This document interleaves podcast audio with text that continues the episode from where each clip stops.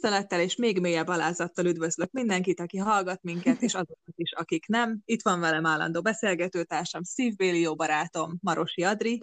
Szia! Sziasztok! Szia Petra! Adri Life Coach, én pedig közel öt évnyi önismereti munkát tudhatok magam mögött.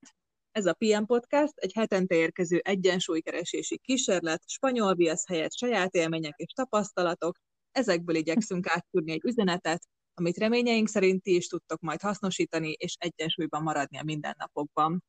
A mai adásban itt van velünk Magos Barbi, jogaoktató. Szia Barbi! Szia! Sziasztok! Hello! Sziasztok, lány! Barbi hat éves kora óta foglalkozik a mozgással, és négy éve került a joga az életébe, jelenleg pedig női jogaoktató képzést végez, és ebből már nyilván kitaláltátok, hogy a jogáról, illetve annak pozitív hatásaira fogunk beszélgetni. Na de mi is az a joga? Nagyon tetszett már a podcast bevezetése, hogy, hogy így az, az egyensúly megtalálása a cél, és hogy tulajdonképpen az az, amit mindannyian keresünk, hiszen a joga nem más, mint az, az egység megtalálása gyakorlatilag. A jogát sokszor manapság testmozgásként vezetik föl, vagy hát előfordul, bár úgy veszem észre, hogy most már azért az emberek egyre tudatosabbak ilyen téren is, tehát aki keresi azt az utat, hogy hogy tud közelebb kerülni önmagához, hogy tudja jobban megismerni magát, hogy tud több egyensúlyt hozni az életében, az, az már egyre, azok az emberek egyre gyakrabban fordulnak a jóga felé, én úgy vettem észre.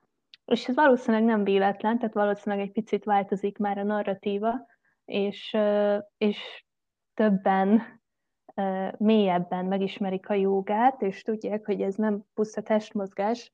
A joga szó maga is az egyesítés, egyesülés az egyik jelentése, és gyakorlatilag ez is a cél a, jogában, az, hogy a figyelem, az, az elméd, a figyelmed összpontosítása és a befelé figyelés hatására, tehát az önismeret hatására, vagy hát, bocsánat, a figyelmet befelé fordítására, hogy ismerd meg magad jobban, és az önismereten keresztül juss el egy, egy önvalóhoz gyakorlatilag.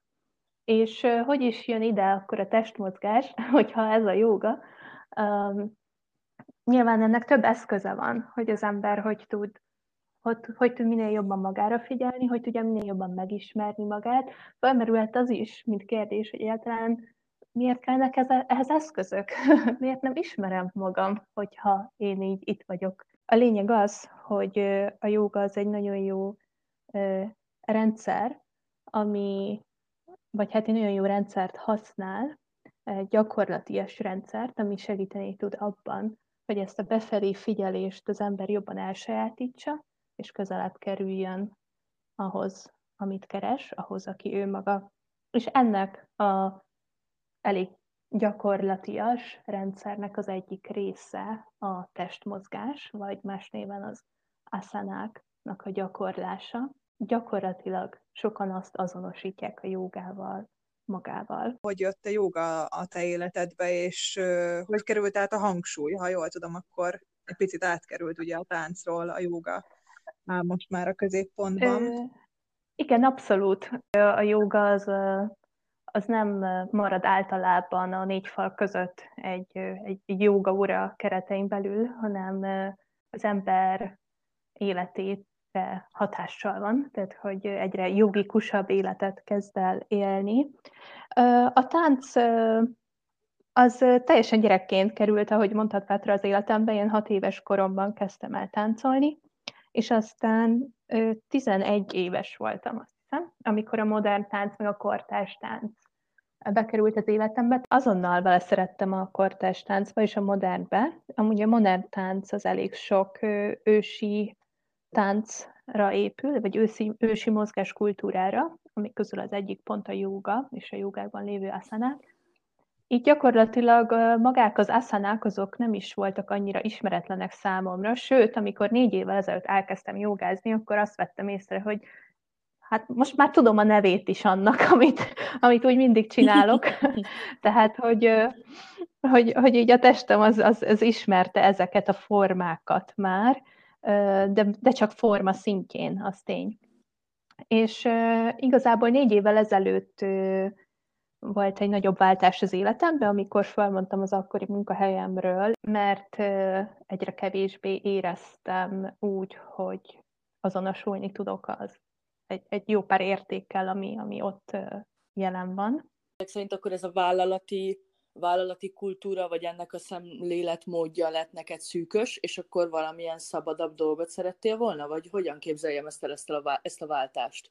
Igen, gyakorlatilag ez is benne uh-huh. volt. Mm, turizmusban dolgoztam, uh-huh. meg a, a, a, onnan is van diplomám, tehát közgázdiplomám uh-huh. van, és turizmusba kezdtem el dolgozni, pont azért, mert nagyon, mindig is nagyon szerettem a, a kultúrákat, a nyelveket, az utazást, a mozgást, és e, négy évig dolgoztam egy szállodában, és nagyon szerettem magát a munkát, de az a, pont az a vállalati kultúra, amit említettél, ami ott, ami ott kialakult, az egyre kevésbé éreztem hmm, hosszú távon fenntarthatónak. Hiába jelent meg a, tu- a turizmusba az, hogy egyre inkább emberközpontú, vendégközpontú szolgáltatást nyújtsanak, gyakorlatilag még mindig minden a és pont az a része a dolognak, amit meg szeretek, a, abból minimális szintű lenne már uh-huh. a mhm. munkám. Akkor uh, én úgy döntöttem, hogy uh, akkor én, én, én, én nem szeretnék azzá válni, amit, amit itt lehetőségként látok, hogy, hogy mivé válnak sokan uh-huh. ebben. Ez, ez persze nem mindenki. Én úgy éreztem, hogy, hogy ez, ez engem jelenleg akkor nem hívott, akkor már tudtam, hogy nekem volt egy nagy álmom, amit annó nem valósítottam meg, vagy hát nem tudtam megvalósítani. Igazából ezért is kezdtem el azonnal, amíg a egyetem alatt a szállodába dolgozni, hogy pénzt gyűjtsek, és ki tudjak majd menni New Yorkba táncolni. Aha. És akkor, akkor volt egy ilyen fordulópont, ott így a munkaügyileg, és akkor megnéztem, hogy hogy állok így pénzgyűjtés terén, és láttam, hogy gyakorlatilag megtehetem most azt, hogy, hogy kimenjek New Yorkba, ha úgy döntök. Mondtam a munkahelyemen, és eldöntöttem, hogy akkor kimegyek New Yorkba, és, és táncolni fogok, mert tudtam, hogy az az, amit mindig szerettem volna. Tehát, hogy ilyen irányba kell elindulnom, hogy mi az, amit, amit úgy éreztem, hogy én szeretnék csinálni. És ahogy elkezdtem hallgatni erre a belső súgásra, akkor úgy voltam vele, hogy, hogy jó, de volt egy olyan időszak, mielőtt el tudtam volna menni New Yorkba, ott egy pár hónap kellett, hogy ugye fölkészüljek, meg így itthon szálakat elvarjak, és akkor volt egy időszak, hogy sem munkám nem volt, se nem táncoltam. És az a pár hónap, az nagyon intenzív volt, mert akkor feljött bennem a kérdés, ki, ki vagyok, mi marad, mi, mi vagyok én. Uh-huh.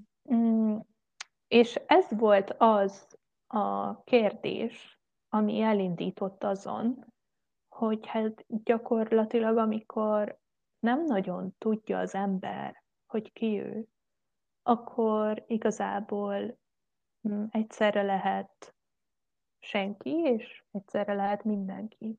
Akkor nekem most itt lehetőségem van fölfedezni, hogy ki vagyok. Teljesen random a kezem közé került egy jogás könyv, ami már nincs meg, mert közben elajándékoztam Melbourne-ben egy hostelben, vagy bocsánat, Brisbane-ben, de, de az volt, ami úgy, úgy elindította a gondolataimat. Az teljesen a joga filozófiáról szólt, egy nagyon kis vékony könyv volt, és csak úgy elindította a gondolataimat a joga felé, teljesen, teljesen így a háttérből, tehát nem tudatosan.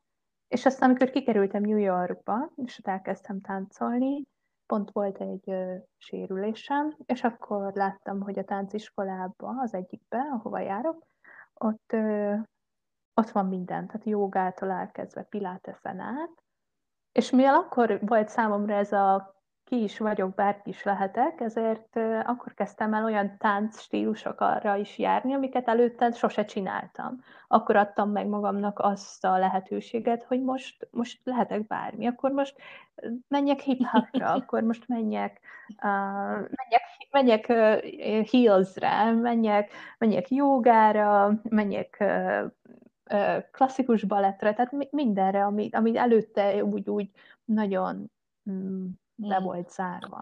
Uh-huh. És ott kezdtem el jogaórákra járni, így adhok először.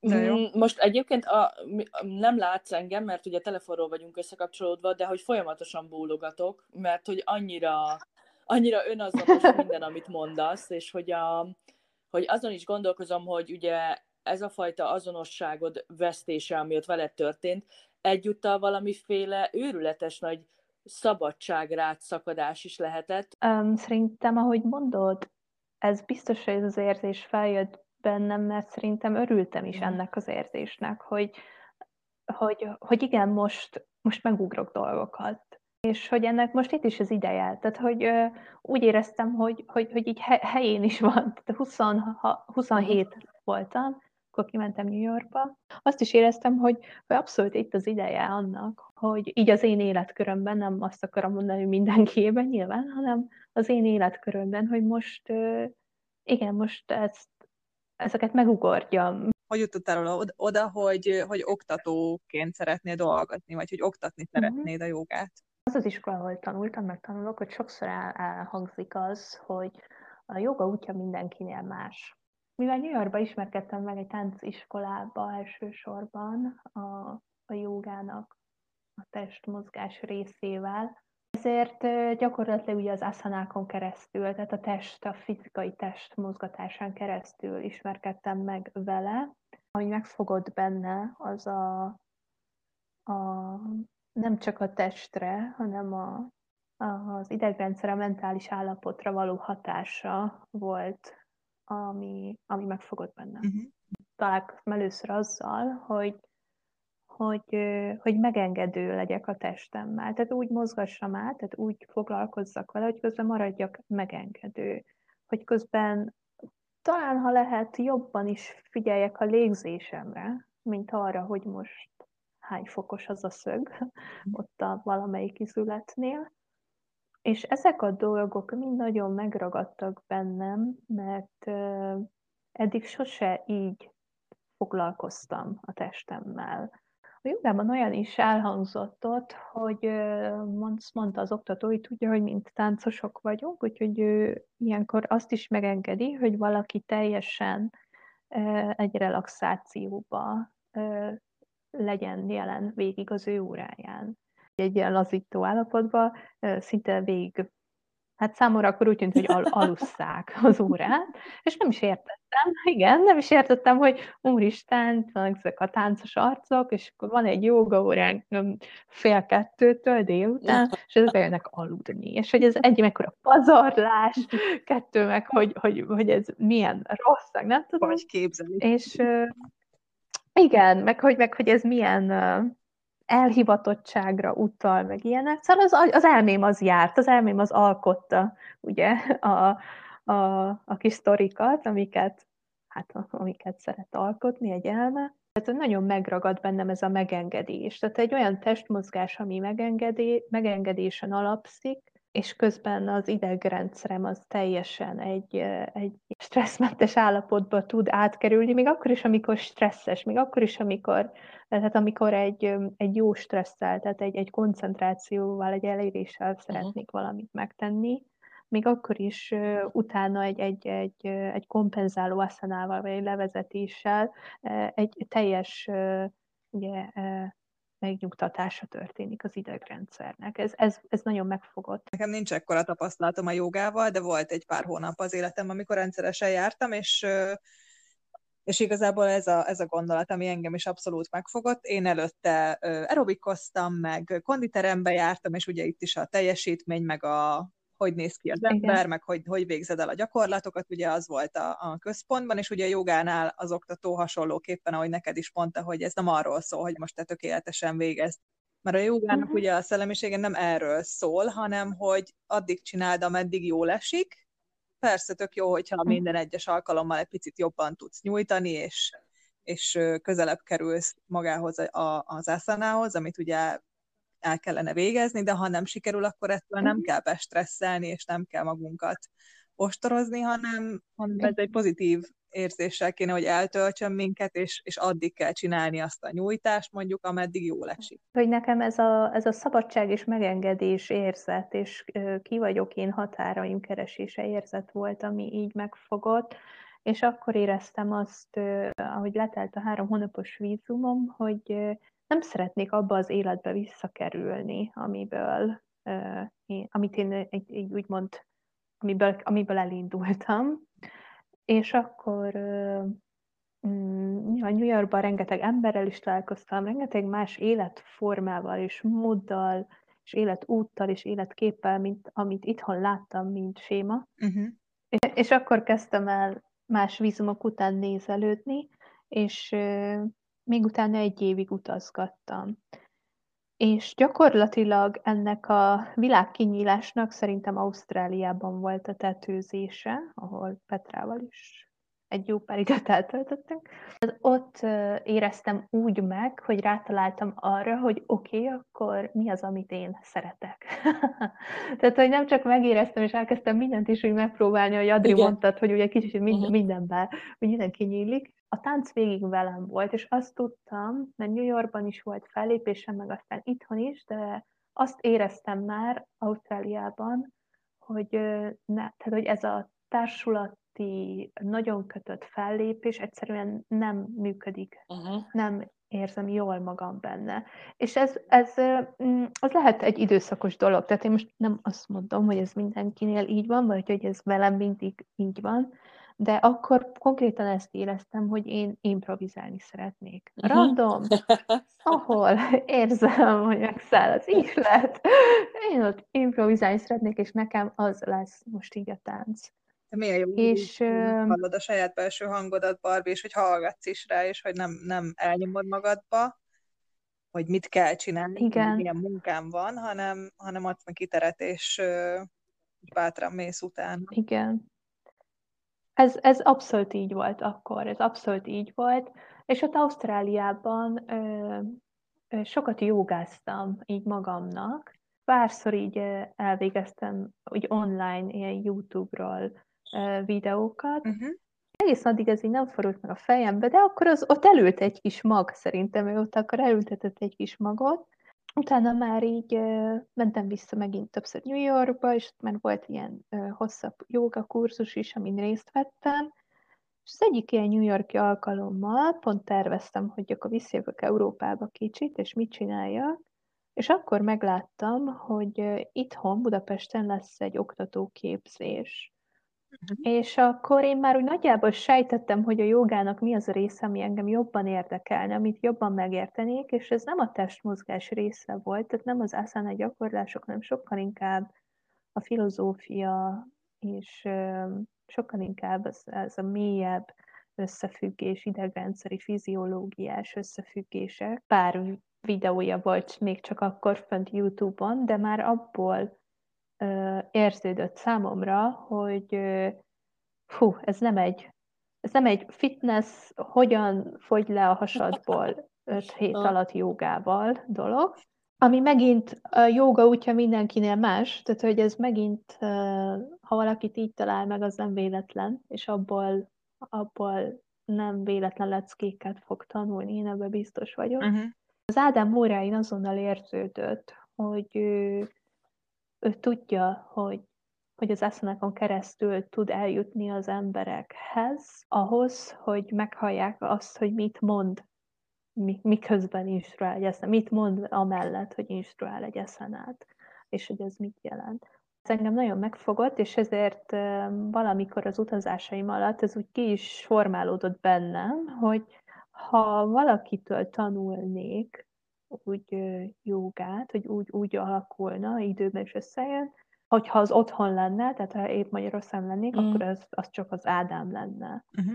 Gyakorlatilag New Yorkban egyszer így uh, random Instagramon posztolt az Ádám egy ilyen hoppá, már csak két hely van a szeptemberi uh-huh. oktatóképzésemre című uh, valamit. Én meg pont, pont joga óra után voltam, és pont akkor terveztem ugye, hogy na jó, akkor is szeptember közepén hazamegyek egy kicsit, meglátom mennyi időre, És akkor így felmentem Instagramra, csak egy picit scrollolni, és akkor ezt így feldobta az Ádám, én meg így most megnéztem, mikor kezdődne az a joga képzés, és hát pont egy héttel azután, hogy én hazamegyek. Azt. Úgyhogy úgy voltam vele, hogy igen, akkor gyorsan ráírtam az Ádámra, hogy szia, van még, van még az a két hely.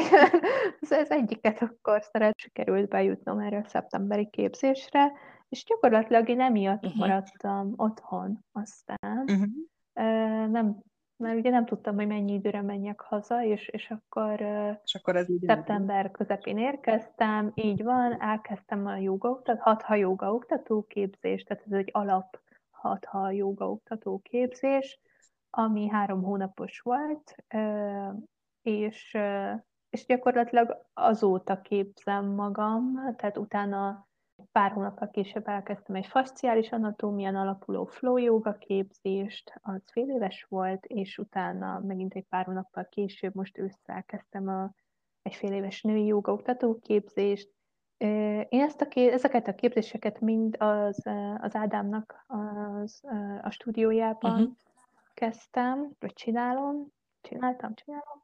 Ez a Samadhi Yoga stúdió. Én azt érzem, hogy abszolút pont az a része jut el hozzám, pont azok a tanárok, pont az a képzés, amire nekem szükségem van az én joga utamban. Úgyhogy, úgyhogy én nagyon jó szívvel ajánlom úgy őket, ha valaki, valaki Budapesten van. Ha meg valaki otthon van, de nem Budapesten, akkor így a, amúgy a, a járvány alatt így online-osították, és az Ádámnak elindult a Nirvana online yoga uh-huh oldala, nagyon jó videók vannak fent, akár aszanázás, tehát akár testi gyakorlás, akár meditáció, akár joga filozófia, több, több szintes és több soros joga filozófia videói vannak, úgyhogy mindenképp ajánlom, hogy ha valaki kicsit jobban elmélyülne, akkor az egy nagyon jó forrás. Uh-huh. Köszönjük szépen. Itt akkor szerintem meg is említhetjük, hogy ugye Barbie, te is elintottad a joga illetve a, bocsánat, a YouTube csatornádon. Igen. Az a nevem YouTube-on, meg Instagramon is, hogy Barbzat. Ez egy becenév. Azok a pozitív hatások, amiket, amiket észrevettél magadon, akár a kezdetektől kezdve, ami jogázol. Ez érdekes, mert inkább, mint táncos, azt vettem észre, hogy sok túlnyújtást, sok sérülést hoz magával az ember és a joga az tényleg egy annyira megengedő mozgás, hogy jó pár dolog, amiről azt hiszi, azt hittem, hogy már nekem úgy, ez már nekem úgy nem, azok, azok, azok tudnak regenerálódni, tudnak gyógyulni figyelemmel, tudnak fejlődni. Fizikai szinten ez volt talán a legnagyobb, amit hozott, és stresszkezelésben rengeteget. Joga az nem csak az asana, nem csak a test gyakorlatok, hanem igazából egy nagyon jó gyakorlatias rendszer, kimondottan a hatha joga az úgy fejlődött ki, hogy, hogy az eszanákon, tehát a test gyakorláson, a test fizikai oldásán, erősítésén keresztül hozzon egy picit több harmóniát az ember életébe, és ezért a hatha joga, jogának így az eszközei között ugye elsősorban az aszanák állnak, de ezen felül még uh, rengeteg légző gyakorlat, vagy pranayama van, uh, relaxáció, meditáció, koncentráció gyakorlása, ezek mind részei a, a egy hathajóga órának, és ettől lesz komplex egy jóga óra. Attól, hogy, hogy az ember megérkezik, és akkor már alapból egy, egy meditációval, egy elcsendesedéssel kezd, uh-huh. azzal, hogy a figyelmét magára hozza. Uh-huh. Hogy az a sok minden, ami mindannyiunk életében ott van, akár édesanyaként, akár egy tanuló diákként, akár, akár egy munkahelyen, rengeteg mindenre kell figyelni. Manapság nem nagyon tud az ember olyan életet élni, hogy a figyelme ne oszoljon szét, vagy egyszerűen koncentráljon erre is, arra is, hogy így. És megérkezni egy joga órára, akkor megadod az esélyt magadnak, megengeded magadnak, hogy most a figyelmet magadra hoz. Mm. És már csak azáltal, hogy a figyelmet magadra hozod, egyszerűen jobban ott leszel a testedben, és ezt mikroszintre lehozva ki is vagyok én itt és most ezen a jóga szőnyegen. És ezt jelenti egy jóga óra. Nem feltétlenül az, hogy ma spárgázok, akkor se, ha esetleg egy olyan órán vagy, aminek a csúcs aszanája, tehát egy csúcs aszanára épülő jóga óra, az a spárga, akkor se a spárga a lényeg, hanem ahogy Peter, te is említetted, az eszana az egy irányt mutat. Egy irányt, hogy hova tud eljutni a test eh, rendszeres gyakorlás, és nem csak rendszeres testi, de rendszeres figyelem gyakorlás által. Arra fogsz figyelni, hogy, hogy épp ma mi esik jól, hogy épp ma mi az, amit át tudok mozgatni.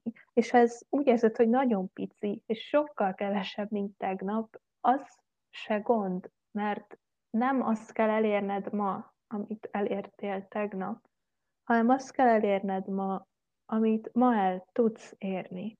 És a mai idegrendszered szerint tudod a testedet mozgatni, a mai idegrendszeri állapotod szerint tudod a testedet úgy mozgatni, hogy az jó leső legyen, hogy az ne legyen túl sok, hogy az ne legyen egy feszítés, a légzésedet összehangold a mozgásoddal, hogy a légzésednek milyen a miensége, a minősége. Ez, ezek mind jelzések ugye az, a, egy, egy idegrendszeri állapotra. És már csak az, hogy elkezded rávinni a figyelmet megint a kis mikrokozmoszodba, már csak ez a figyelem segíteni fog abban, hogy észreved, hogy most esetleg baromi sok feszültséget hordozol, a válladba, és akkor ezt is sóhajtással elengeded.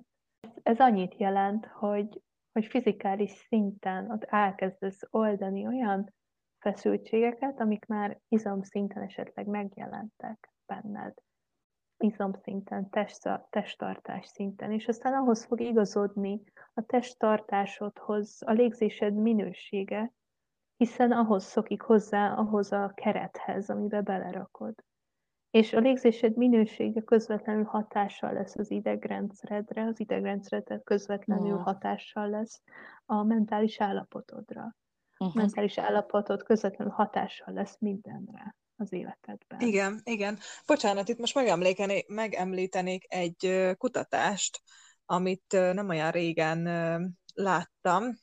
Ennek igazából az volt a lényeg, ez egy 10 hetes kutatás volt, az egyik csoport jogázott rendszeresen, a másik csoport pedig valamilyen másfajta sporttevékenységet végzett, mondjuk spinningeztek vagy futottak, és azt figyelték meg, hogy akik jogáztak, azoknál megnőtt a szürke állomány sűrűsége és vastagsága, ugye az agyban, és ugye a szürke állomány az a, a mozgás, a memória, az érzelem, az érzelmekért felelős, illetve például a stressz kezelésében is, tehát azt állapították meg, hogy uh-huh. aki, aki jogázott, az a csoport, azok jobban reagáltak kezelték. a stresszre, tehát uh-huh. magyarán jobban kezelték a stressz.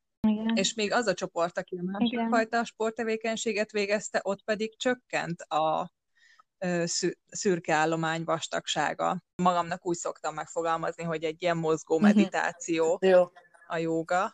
Uh-huh. És én például Igen én például mindig, mindig azt éreztem a, a joga órák után, hogy, hogy, hogy kinyújtottam mm, magamból a stresszt. Igen, ez milyen jó.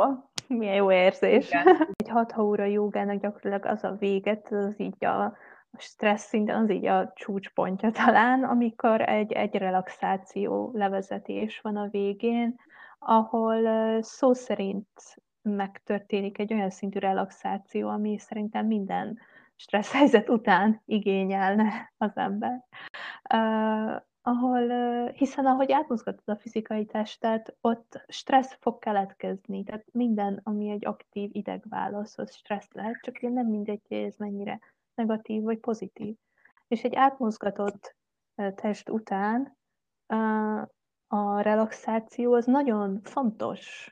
Az, tehát, hogy nem, nem jó, ha az mondjuk kimarad. Uh-huh ha akár csak 5 perc, akkor 5 perc, de az a, az idegrendszeri szinten az egy nagyon fontos lépése az órának, mert ott megint a megengedésnek egy újabb, hogy is mondjam, lépcsőfokára lépsz, hiszen megengeded magadnak, hogy most viszont teljesen mozdulatlan legyél, és megengeded azt a, az elmédnek is.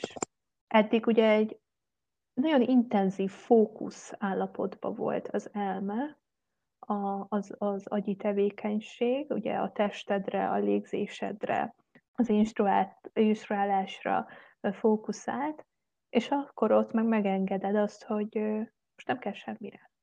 És persze ennek van egy, egy módszertana, ahogy, ahogy megpróbáld az elmét az állapotba vinni, és megengedni, hogy, hogy ebbe a mély relaxációba kerüljön. A, ugye ez nem egy alvás, ez nem egy ébrenlét, ezt a, a joga nitrát, ezt, ezt hívják egy, egy ilyen éberalvásnak akár, vagy egy még jobb egy ilyen alvás és ébrenlét közötti állapotba, mintha egy ilyen, egy, én szeretem ezt egy ilyen fátyol állapotnak hívni. Uh-huh. És ez egy nagyon fontos eleme, és ebben az állapotban amúgy rengeteg sok regenerációs folyamat kezdődik a testben. A joga az egy nagyon erős önismereti eszköz, és mivel nem csak beszélünk arról, hogy mi történik az elmében, vagy az érzelmekről, hanem fizikális test szinten foglalkozunk ezekkel az érzelmekkel, érzetekkel. Tehát amikor a test az egy, az egy csodás rendszer, de ez, ez valóban egy rendszer, tehát elme, lélek és test egységben működik. Pont ezért ilyenkor sok minden tud oldódni. Ahogy Petra, te is hm. mondtad, hogy mintha kinyújtanád magadból a stresszt. Ez, ez egy nagyon jó megfogalmazás, nagyon tetszik nekem ez a megfogalmazás, pont azért, mert gyakorlatilag sokszor az történik, igen, hogy olyan részeket nyújtunk és zárunk a testben a joga során, amik nincsenek így átmozgatva a mindennapok során. Minden, ahol minden olyan testrész, ami nincs átmozgatva, ott tud keletkezni. Oda nem kerül figyelem. És ezeknek a tudatosítása és a figyelem oda vitele, e, ezek reakciót válthatnak ki, és nem csak fiziológiás szinten, hanem érzelmi szinten is akár. Uh-huh. Rendszeresen csípőnyitásokkor, a női jogaórákon, van, hogy gyakorlók, vagy akár oktatók sírnak.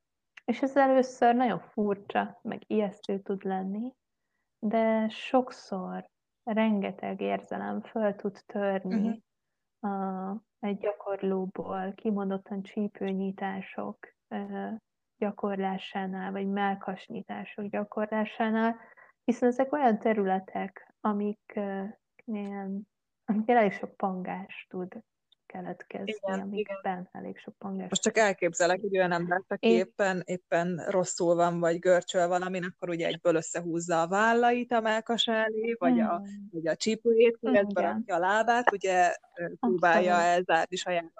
Végezetül jó hatással van az önbecsülésre a joga, de hogyha valaki diszaszociálva van attól, aki tényleg ő, vagy épp egy olyan szakaszban van, mivel én ezt szeretem útnak hívni egy kicsit ilyen tau, tausan. De szeretem útnak hívni, és, és az útnak egy olyan szakaszában vagyunk, ami egy völgyhöz ért, hiszen az út az, az nem az megy, tehát hogy ott néha völgyek vannak, néha hegyek, néha utcának, de ha épp egy völgyhöz ért valaki, az út az völgyön keresztül vezet. És ha épp egy olyan dolgot nyitsz föl, amitől úgy érzed, hogy félsz, vagy ami nehézségeket tud hozni érzelmi szinten esetleg, akkor nem biztos, hogy, ez el, hogy, hogy úgy érzed, hogy ez segít az önbecsülésednek. Legalábbis én ezt így fogalmaznám meg. Biztos vagyok benne, hogy nem mindenki így éli meg. Biztos vagyok benne, hogy ugye a joga útja mindenki más. Tehát van, van, aki ez, van, aki számára ez nem így jön föl. Én, én, én úgy érzem, nyilván személy, személyes uh-huh. tapasztalat, tehát nyilván magamból tudok indulni elsősorban, hogy azt a völgyet már sokan megjárták, az utat valaki oda már kitaposta, és, és nem szégyen az, hogyha nem egyedül mész le a völgybe, vagy ha ott találkozol egy mókussal, nem szégyen a mókussal tovább menni egy ideig. Nem szégyen felvenni egy botot, és, és amikor elkezd, elkezd fölfelé vezetni az út, és jössz ki a völgyből, akkor, akkor igen, akkor megjelenik az önbecsülésnek a fejlődése. De ez mm, szerintem attól függ, hogy valaki hol mhm. találkozik mm-hmm. a jogával, tehát hogy, hogy épp az út melyik szakaszán van. Mert hogyha a völgy előtt, akkor a joga az tükröt fog mutatni, tehát hogy akkor, akkor ott a völgy előtt is ott lesz a joga, és nem a joga miatt kerül bele a völgybe, a joga csak lehet, uh-huh. hogy abban segített, hogy hát most itt az ideje a völgynek. A lényeg az, hogy, hogy, hogy minél jobban megismered önmagad, és minél jobban elfogadod önmagad, és ezért jó a jóga, hiszen itt pont a megengedésről van szó sok esetben, hogy megismerd a határaid, és megenged magadnak, hogy a határaid szerint élj, és azt szerint, aki te vagy, és megenged magadnak, hogy ezek a határok változnak, akkor te menj azzal a változással, tedd észre, hogyha ha, ha fejlődtél, hogyha tágult a határ, akkor, akkor menj tovább, és, és ez egy önazonosságot ad, és e, minél önazonosabban tudunk élni, azt hiszem, annál nagyobb lesz az önbecsülésünk. Hisz én úgy vettem észre, hogy az önbecsülés akkor károsodik a leginkább, amikor mm, még nagyon sok maszk, vagy nagyon sok állarc van, van rajtunk. Hogy amikor belekényszeríti valaki magát egy olyan helyzetbe, amit szíve szerint nem szívesen csinál, de valamiért mm. mégiscsak belemegy abba a helyzetbe, akkor ugye milyen, milyen görcsök tudnak előjönni, mondjuk alvászavar, vagy, vagy szorongás, vagy bármi okay. ilyesmi, úgyhogy ebben nagyon, szerintem egy nagyon jó gondolat volt. Van olyan helyzet, amikor az ember tudatosan vesz föl, igen, olyan szerepet, ami nem feltétlenül az övé, és itt megint ugye az, az, az önismeret, az élethelyzet és önismeret kettősége, és olyankor megtalálni abban a szerepben azt, aki ő tud lenni, az szerintem egy nagyon fontos lépés lehet. Aztán van olyan, aki amúgy meg tök jól azt tudja mondani, hogy jó, itt volt vége, cső, sziasztok, én mostantól bízok az útban. Ez van. Ennyi, ennyi adatot van lábam, van szemem, úgyhogy menjünk, csináljuk. És, és ez szerintem amúgy nem biztos, hogy egy rossz hozzáállás hol tart, ugye egyrészt az életében, meg ha éppen dombocskán van, vagy völgyecskén van, Igen. meg hát nyilván, hogy milyen alkat, tehát én például olyan vagyok, aki eldöntöm, Igen, és ha eldöntöttem, akkor onnantól kezdve akkor az van, de... Igen, ez nyilván habitus kérdése is abszolút, igen. igen. igen. Mivel a jogáról szóló beszélgetésünk nagyon hosszúra és tartalmasra sikerült magos Barbival, ezért úgy döntöttünk, hogy ezt két adásban fogjuk közzétenni nektek. Ezzel most elérkeztünk az első adás végére, úgyhogy a jövő héten is találkozunk, és ugyanezzel a témával folytatjuk. Addig is keressük az egyensúlyt. Sziasztok! Sziasztok!